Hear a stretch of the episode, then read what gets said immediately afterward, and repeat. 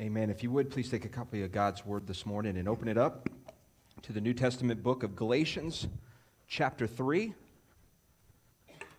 As we continue our study through the book of Galatians, as we discover the freedom that we have in Christ Jesus.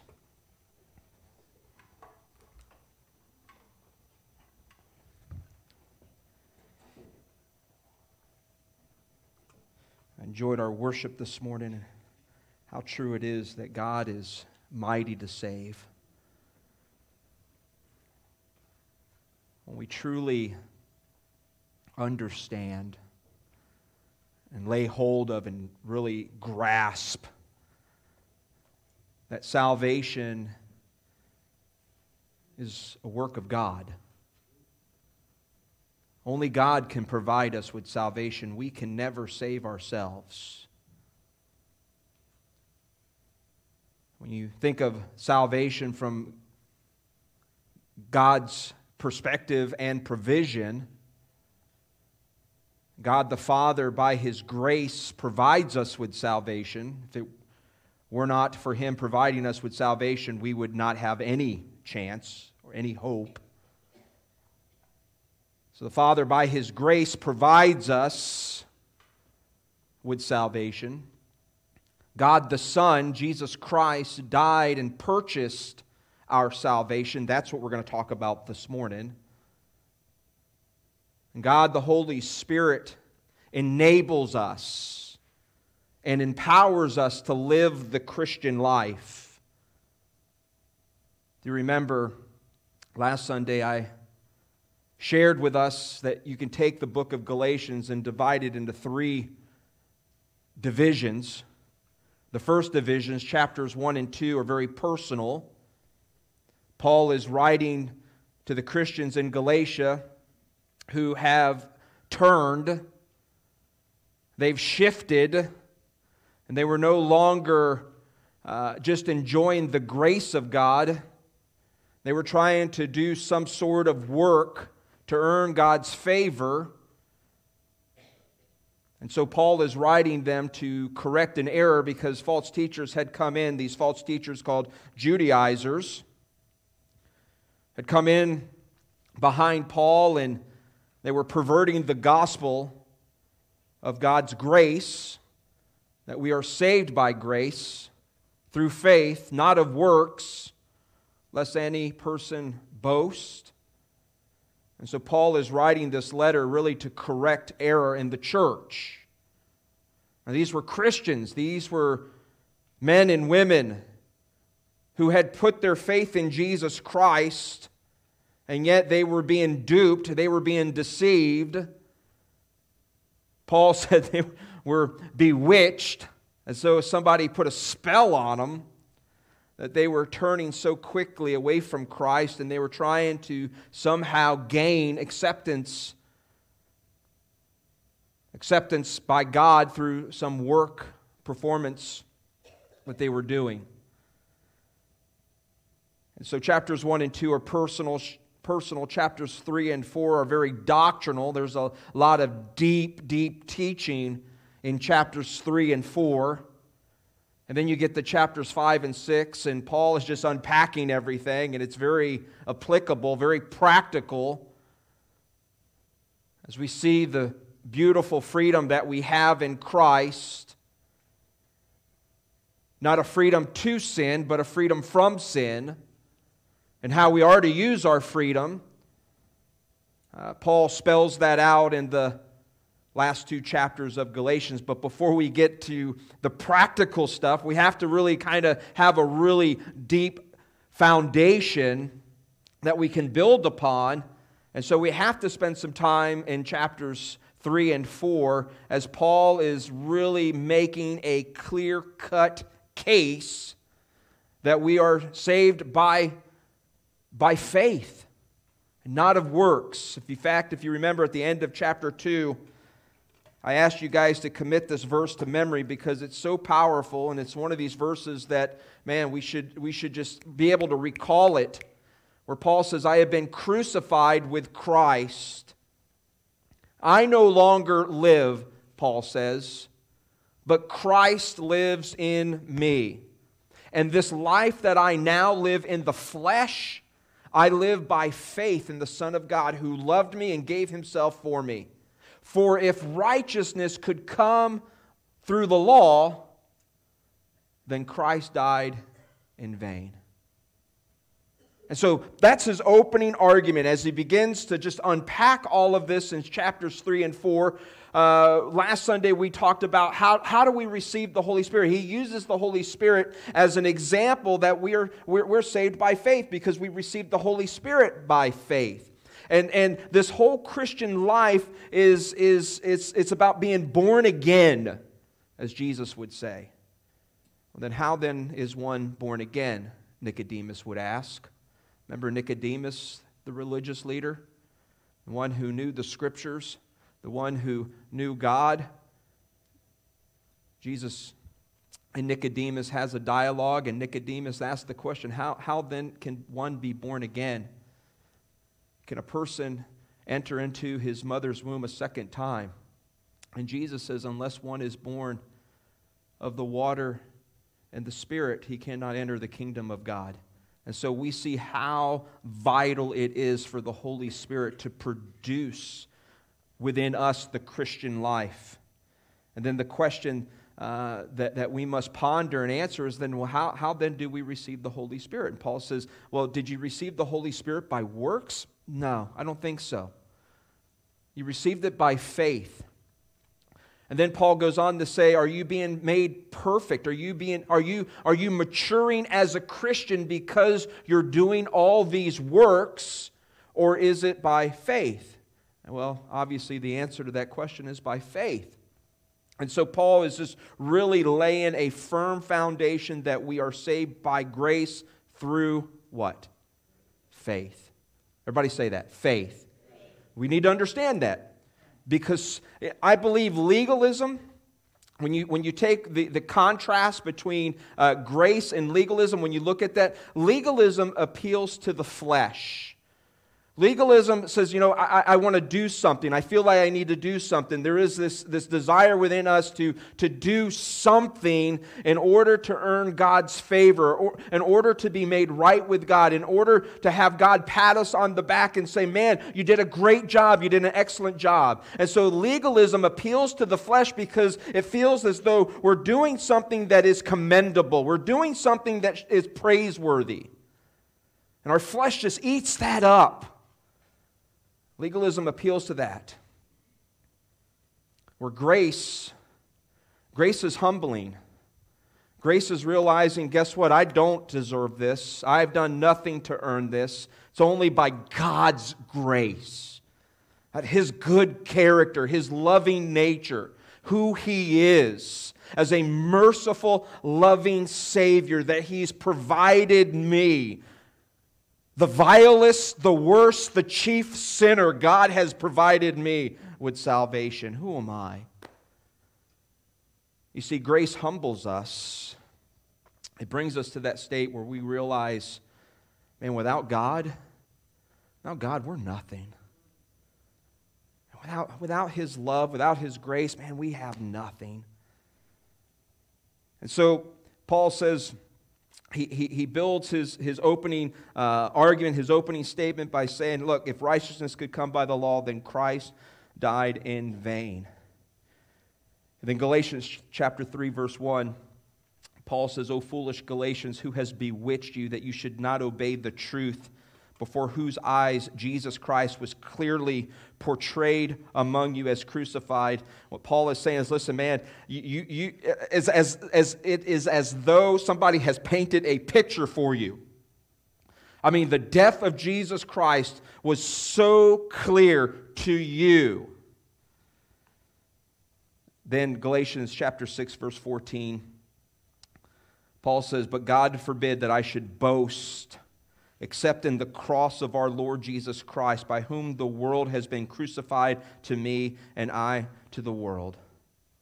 You see, legalism appeals to the flesh, but grace, grace humbles us. And Paul says, listen, if I'm going to boast, if I'm going to be braggadocious, if I'm going to shout very loud the accolades, it's going to be about what Christ has done for me. It's about the cross of Christ, not what, what think about it. Paul, here's Paul.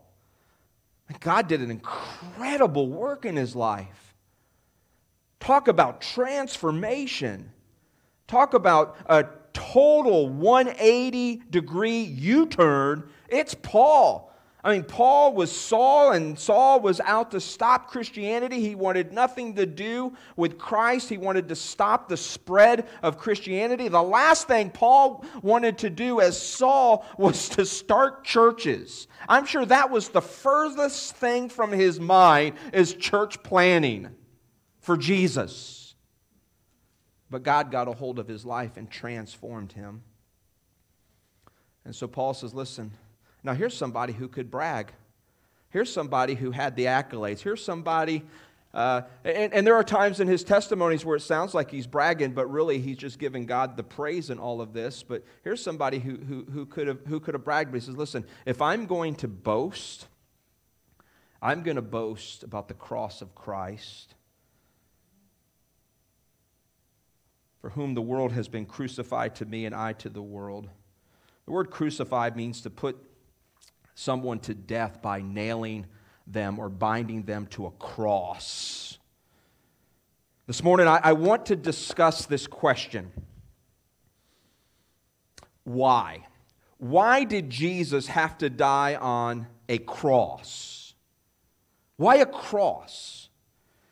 I mean, there are other ways that one could have been executed, not simply by a cross, they could have been beheaded they could have hung them, they could have stoned them, they could have used a guillotine, firing squad, lethal injection. There are numerous ways that an individual could be executed, electric chair, right? But why a cross? Why did Jesus have to die on this instrument of death and not some other way? What we need to understand is that everything God does, God has a plan in mind. God does everything with a purpose. And if you were to say, well, you know, uh, Jesus had to die on the cross because that was, you know, the Roman way of execution.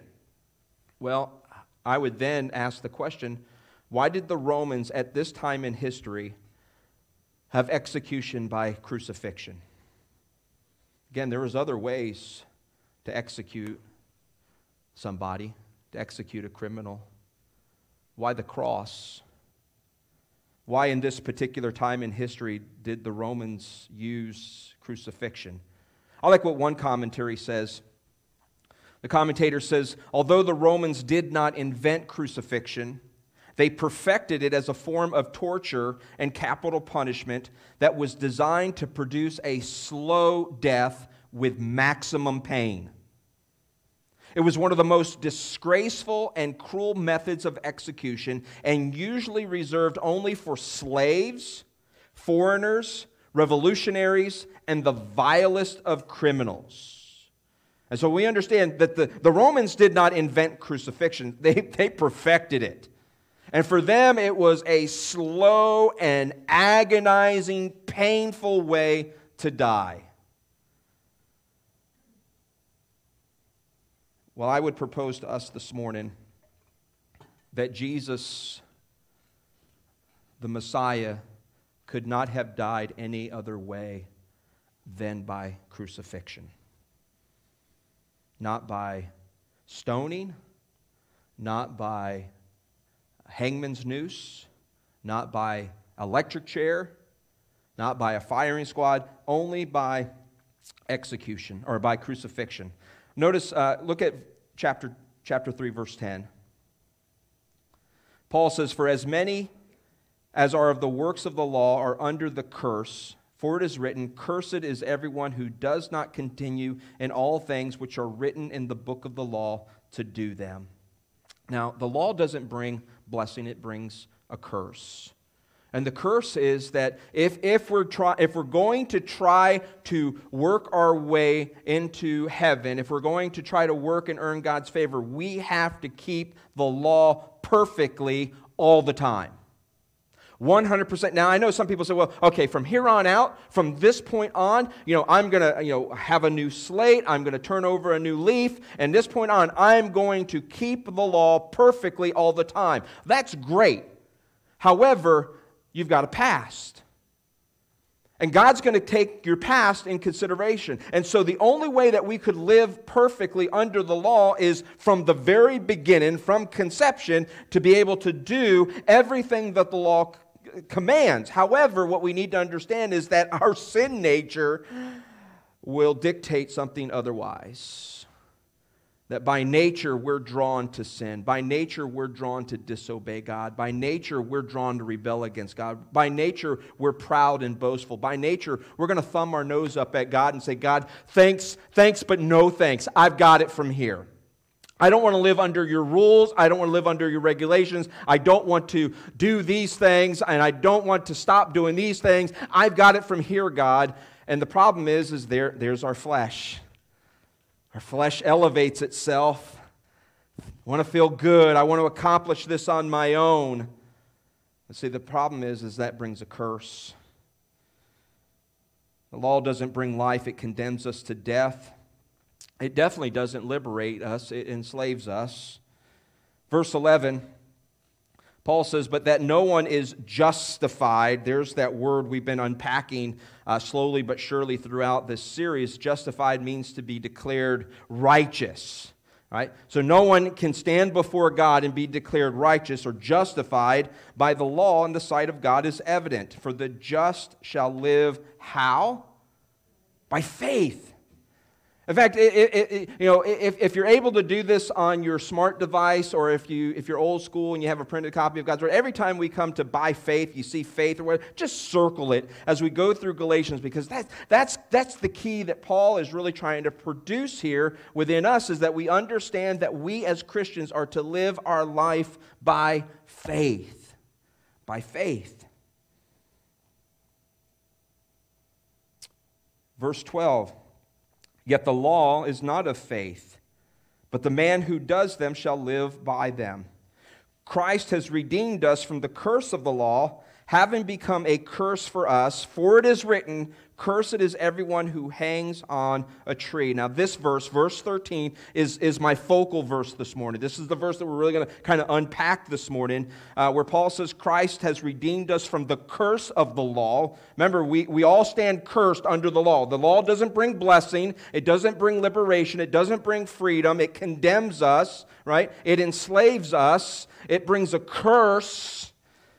Paul says, Christ has redeemed us from the curse of the law, having become a curse for us. For it is written, Cursed is everyone who hangs on a tree. And so, the first reason why I strongly believe that it was imperative for Jesus to die on the cross is because the cross was prophesied in the scriptures, in the Old Testament. All right? We have the prophecy concerning the manner in which the Messiah would die. You see, it wasn't an accident, it wasn't a coincidence, it wasn't just something that randomly happened, that Jesus just happened to take the stage in human history in the time that he took the stage, under the conditions that there were, and, and that, you know, everything that was going on. It wasn't just some, some accident, God just didn't plan it or anything like that. It was just, hey, that's just the way it works. It's the way the cookie crumbles, or, or, or something of that nature where God was, God was shocked. I didn't, I didn't expect this to happen happen. No, man, everything that took place was happening exactly as God had ordained it, as He had planned it. So it wasn't an accident, it wasn't a coincidence that Jesus died on the cross. The cross was God's prescribed way that Jesus would die. Listen to what David says in Psalms 22. This is Old Testament now. This was hundreds and hundreds of years before Jesus would be born, before uh, his, his birth, before his life, and definitely way before his, his death, right? David says this in Psalms 22, verse 16 The congregation of the wicked has enclosed me, they pierce my hands and my feet. Well, obviously, David wasn't speaking in regards to himself. This, this, this wasn't in regards to David. This was a prophecy that God was speaking through David concerning the Messiah. In fact, all of chapter 22, or majority of 22, uh, chapter 22 in Psalms, is, is all of prophecy about the death of Jesus as the Messiah. In fact, the beginning of the chapter, David says, My God, my God, why hast thou forsaken me? If you remember on the cross, Jesus uttered seven statements. The last statement in which he uttered, well, second to last, My God, my God, why hast thou forsaken me? Was that a coincidence?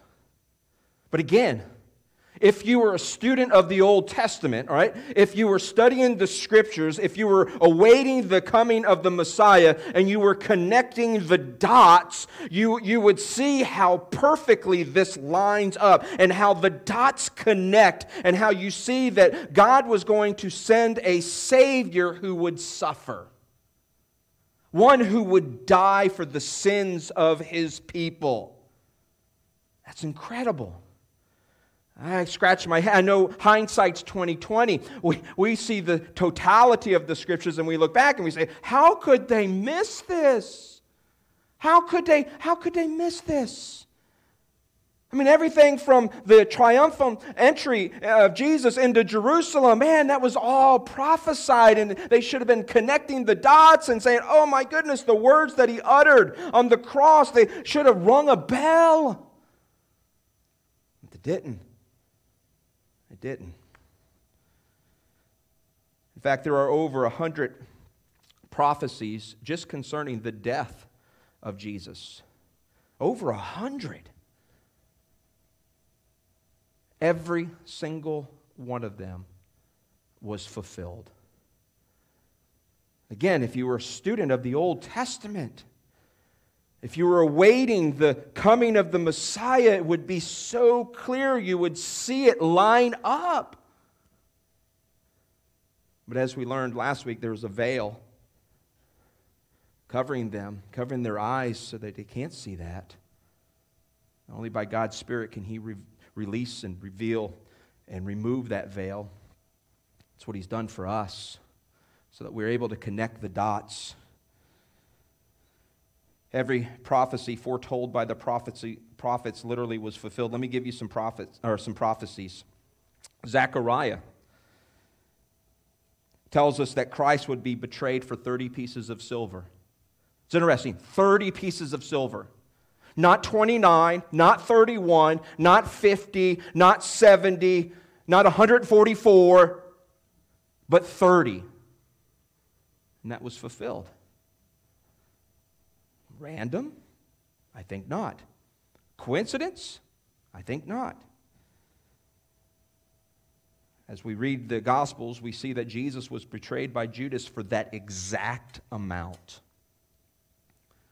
Not a shekel more, not a shekel less, but exactly.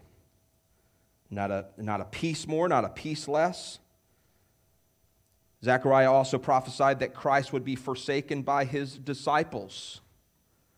Again, as you read the Gospels, we see all of this taking place. Remember when Jesus in the upper room said to his disciples, All of you would leave me, all of you would forsake me? Was Jesus just making, you know, some random statement? No, no, no, no.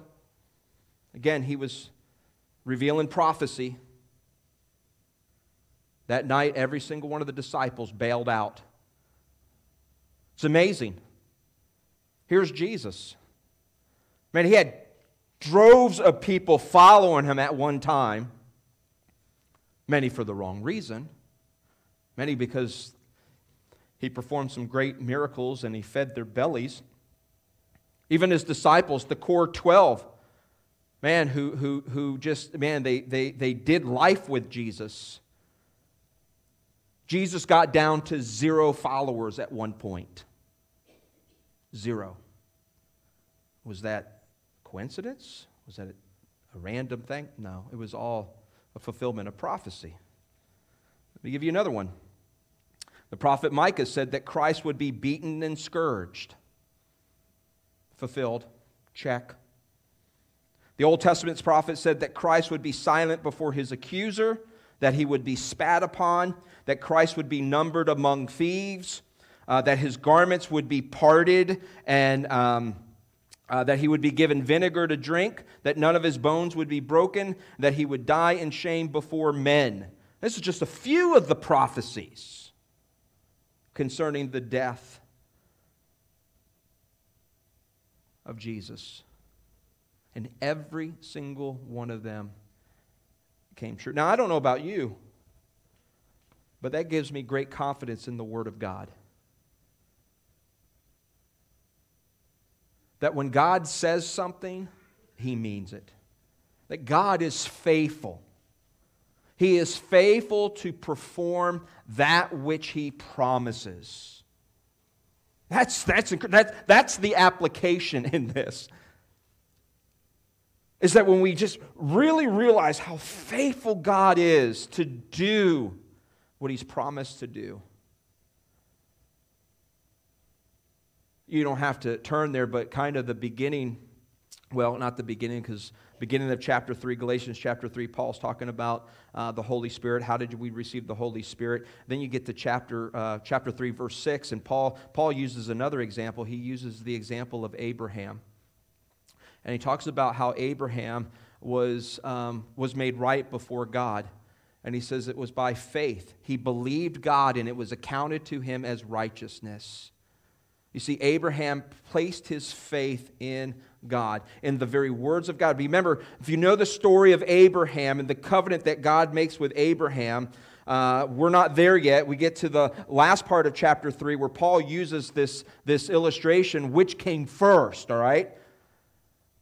The covenant made with Abraham, the promise made with Abraham, or the law. Well, that's an easy one. What came first was the promise that God made with Abraham. It was 490 years prior to the, to the, to the law that God gives through Moses. And so uh, uh, Paul, Paul uses Abraham in the first part of chapter 3, and he's talking about how Abraham trusted God. Remember, God calls Abraham out, and he says to Abraham, Abraham, I want you to look up at the sky, and as numerous as the skies are, so shall your descendants be. Through you all nations shall be blessed. That was a prophecy concerning that God would be gracious and that he would extend his salvation, his blessing, not just to the Jewish nation, but also to Gentiles, and which we're recipients of as Gentiles. And so we can trust God that he is faithful. And so the cross is, is, is predicted, it's prophesied in Scripture. It, it was imperative that Jesus die on the cross, on this cruel uh, uh, way of death. It was all a part of God's plan. Secondly, the cross is a symbol of, of a curse. It's God's symbol of a curse. Verse 13 again. Paul says, Christ has redeemed us from the curse of the law having become a curse for us. For it is written, Cursed is everyone who hangs on a tree. Now, notice those four words. For it is written. Paul is drawing our attention to something that had been previously stated or previously said. And what Paul is talking about is looking, he, he's, he's pointing back to the Old Testament here. Paul's quoting Deuteronomy chapter 21, and so this was a quote that God gives the, the, the, uh, the Jewish nation. However, it's, it's more than, than a law, it's the consequence of what happens when somebody commits a sin deserving of death. Right? So this, where, where, Paul says, "For it is written, cursed is is uh, anyone who hangs on a tree." Paul's saying, "Look, back in the Old Testament, back in Deuteronomy, God said this, all right, and it was it was the consequence of anybody who who who, who was hung on a tree. How shameful they were, how condemned they were, how cut off from God they were." Listen to what the Bible says uh, Deuteronomy chapter 21, verses 22 and 23. This is, this is where Paul gets the quote. He says, If any man, if a man has committed a sin deserving of death, and he is put to death, and you hang him on a tree, his body shall not remain overnight on the tree. Again, this is, man, you, you take this verse and you link it to the crucifixion of Jesus Christ. Now we see, because we say, well, the reason why Jesus had to get off the tree, uh, the cross, was because of, of the Passover. And so, no, no, no, we're saying that, man, this is all a fulfillment of Scripture, all a fulfillment of prophecy. His body shall not remain overnight on the tree, but you shall surely bury him that day, so that you do not defile the land which the Lord your God has given you as an inheritance, for he who is hanged is accursed of God. He who is placed on this tree, it's a symbol, it's a sign that they have been cut off from God. They've been cursed from God, accursed from God, cut off. And so when Jesus dies on the cross, it was a symbol. It was a symbol of Him being cut off from God. That's why Jesus cried out, My God, my God, why hast thou forsaken me? He's been, here's, here's Jesus, all right? Here is the Son of God. Here is God in the flesh, all right? Fully God, fully human. He's, he's, he's dying on the cross in our place. We're going to talk about that in a second. In his humanity, man, he is just experiencing the wrath and the punishment and the pain and the hell that God is just unleashing upon him. Says, My God, my God, why hast thou forsaken me? You would look at somebody on a tree, you would say, Oh man, what a, what a public disgrace. That person, that person has been cut off from God. They died a, they died a death they deserve. They deserve that. They deserve that pain. They deserve that, that punishment. They deserve all of that. Now, when we link that to what Paul is saying here, is that Christ has redeemed us from the curse of the law, having become a curse for us. That what he did on the cross, he, he was dying in your place and he's dying in my place because that, that's the position we belong in. That's the place we, we, we belong because of our sin and, and our wickedness. We deserve to be cut off from God. But God loves us so much, and out of His grace, He does for us what we could not do for ourselves. And Christ became a curse for us on the cross. The cross is God's symbol of a curse. Lastly, Christ took God's curse meant for us. Verse 13, Paul says, Christ has redeemed us from the curse of the law, having become a curse for us. Notice the us in this verse. Christ has redeemed us. The word redeem here in the Greek, it means to purchase a slave for the purpose of setting them free, to buy back. And we understand you know, what, what God has done for us in salvation. If you were here when we introduced the, the, the series of Galatians and we talked about you know, a slave uh, that has been purchased from one slave master who has been abusive and brutal and, and uh, dominating. And the new slave master, the slave owner, purchases that slave not for the purpose of enslaving that person, but setting that person free, that that person no longer is a slave, but a child, a son, an heir of the master. In fact, just turn over one chapter, Galatians chapter 4. Paul says, But when the fullness of time had come, God sent forth his son, born of a woman, born under the law, not above the law.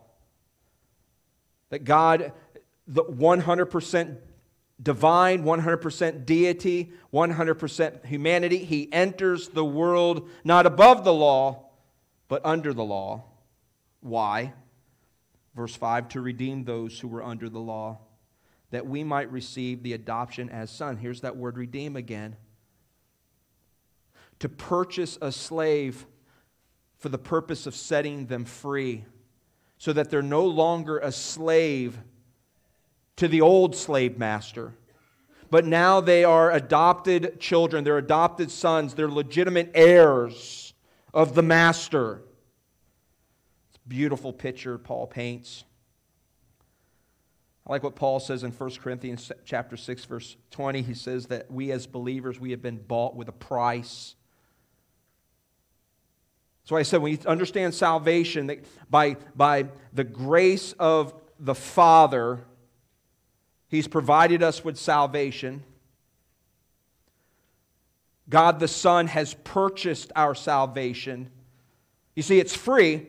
Don't misunderstand uh, or be mistaken. Salvation is free. There's nothing we can do to earn or work to earn God's salvation. It's freely given. God freely gives it to us. It's free, but it's not cheap. Jesus Christ paid for our salvation. He purchased our salvation. The Bible says that without the shedding of blood, there can be no forgiveness of sin. And so it, God requires that if there's going to be forgiveness of wrongs, of sins, of transgression, that there has to be a shedding of blood. We can see this all the way back in Genesis. When Adam and Eve sinned and an innocent animal was slain, God takes the coat of that animal and clothes man. We go over into uh, Abraham, another good example. If you remember where Abraham, God calls Abraham to offer his one and only son, Isaac, the son in whom he loved, to go up on Mount Moriah and to offer him there as, as, a, as a sacrifice. If you know the story, they're at the, the foot of the mountain, and Abraham turns to his servants and he says this strong declaration of faith. I mean, I, I, this is incredible what he says. And, and so often we kind of just gloss over Scripture, but man, this is so important. Uh, Abraham turns to his servant and he says, says, I want you guys to wait right here. The lad and I will return.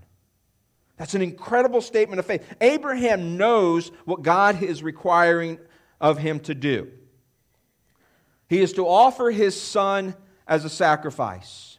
He understands that God has told him what he was going to do. So just think about the weight, the burden on his heart, that he knows what he has to do. But he turns to his servant and says, I want you guys to wait. The lad, my son and I, we will return. I believe Abraham uh, believed that God was going to do one of two things. Either, either one, God was going to raise Isaac back from the dead, or secondly, God was going to provide a substitute. Well, we know how the story uh, turns out because they get up to the mountain, and um, uh, if you remember the story, Isaac Isaac's got the wood strapped to his back, and Isaac he, he's smart. He's a smart he's a smart lad. He's a smart, you know, we say lad, he's not a little boy. You know, he's a he's a youth, all right? And he's pretty smart. He's putting all the pieces together in his mind and he says, "Father, uh, we got the wood, check. We got the fire, check. We got the knife, check. But where is the sacrifice? Where's the offering? Remember what Abraham said? He says, God will provide the offering. It's incredible. And they go up, and we know the story that God provides a substitute, that an animal took the place of Isaac. We see this over and over again. It's called substitutionary death. That's what Christ did for us. He took our place, He substituted for us by his blood he's purchased us. Paul says in 2 Corinthians chapter 5 verse 21 For he made him who knew no sin that's that's Jesus. Jesus knew no sin, right? He was sinless. He was absolutely perfect. He knew no sin, but guess what? He who knew no sin became sin for us that we might become the righteousness of God. In other words, what Jesus did on the cross is that he took our sin, he took the, the, the law that was against us, all the wrongs that we did, all the sin, and, and nailed it on the cross so that we might become the righteousness of God in him. You see, the gospel is not good advice. It's not good advice of what, what, what can we do to become a better person. It's, it's not that. The gospel is the good news of what God has done for us so that we can enjoy the relationship that God desires to have with us. And I'm convinced many people miss that. They think Christianity is rules and regulations and got to go to church and I got to do this and I got to, you know, watch, watch what, I, what I do and what I say and, and, and all of this. But when, when we understand that Christianity is about a relationship with, with God because what Christ has done for us is restored that broken relationship, that fellowship that God enjoyed with Adam and Eve back in the garden. It was broken once sin entered the world. Jesus came to remove that and restore that relationship. See, God acted in history to remove his wrath. Christ absorbed the wrath of God. He bore the curse of God. He took the punishment that was for us. Let me give you one more passage of Scripture. I want to close with this Romans chapter 5. I want to write this down. This kind of brings it all together. Romans chapter 5, verses 8 through 10, Paul says, But God demonstrated his own love toward us. I love this verse.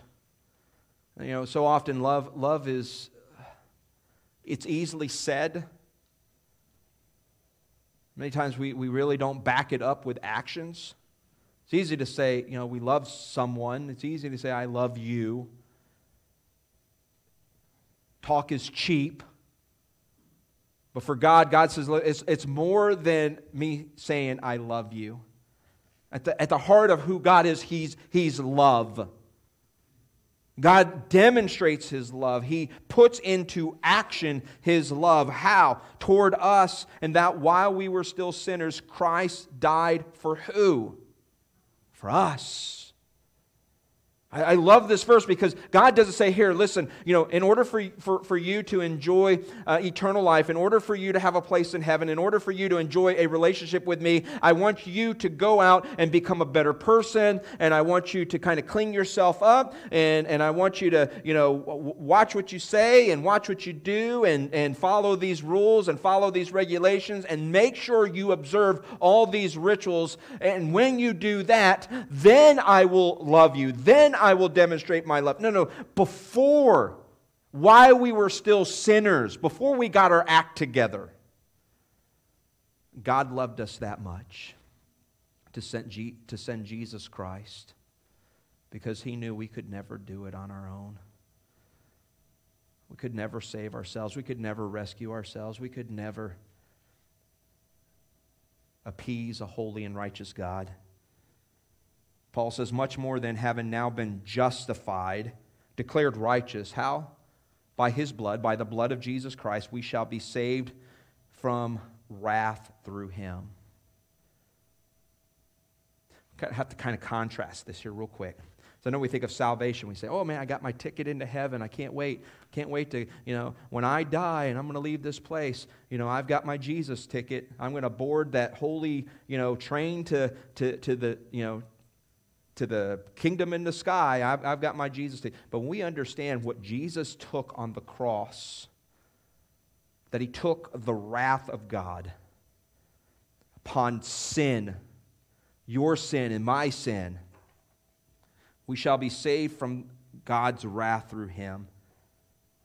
It's not, the, it's not as though God just simply excused sin. Remember, God, God gave a law. And God said, the, the, the soul that sins shall surely die.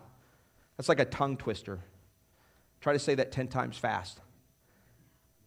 But the, the, the, person who sins shall surely die. God said that. Now, God, God means what he says. We've already established that. And so God gives this law and he says, listen, if you sin, you shall die. Now, die, we're not talking about like a physical death. We're talking about an eternal separation, an eternal death, an eternal, eternal uh, separation from God, spiritual death. And when we understand what God has done for us in restoring that relationship, saved from his wrath. Verse 10 For when we were enemies, we were reconciled to God through the death of his Son. Much more, having been reconciled, we shall be saved by his life. Or as Jesus would say, no greater love than this than to lay down your life for a friend. What an incredible story of God's love that He would do that for us. Why the cross? Because God prophesied that Jesus would die, that He would be hung on this tree, that it was a symbol of, of, of a curse. But He took that curse for us. It was meant for us. That symbol of being cut off from God, he, he took that on our behalf so that we can be the recipients of this freedom to just enjoy God's presence. Every head bowed and every eye closed.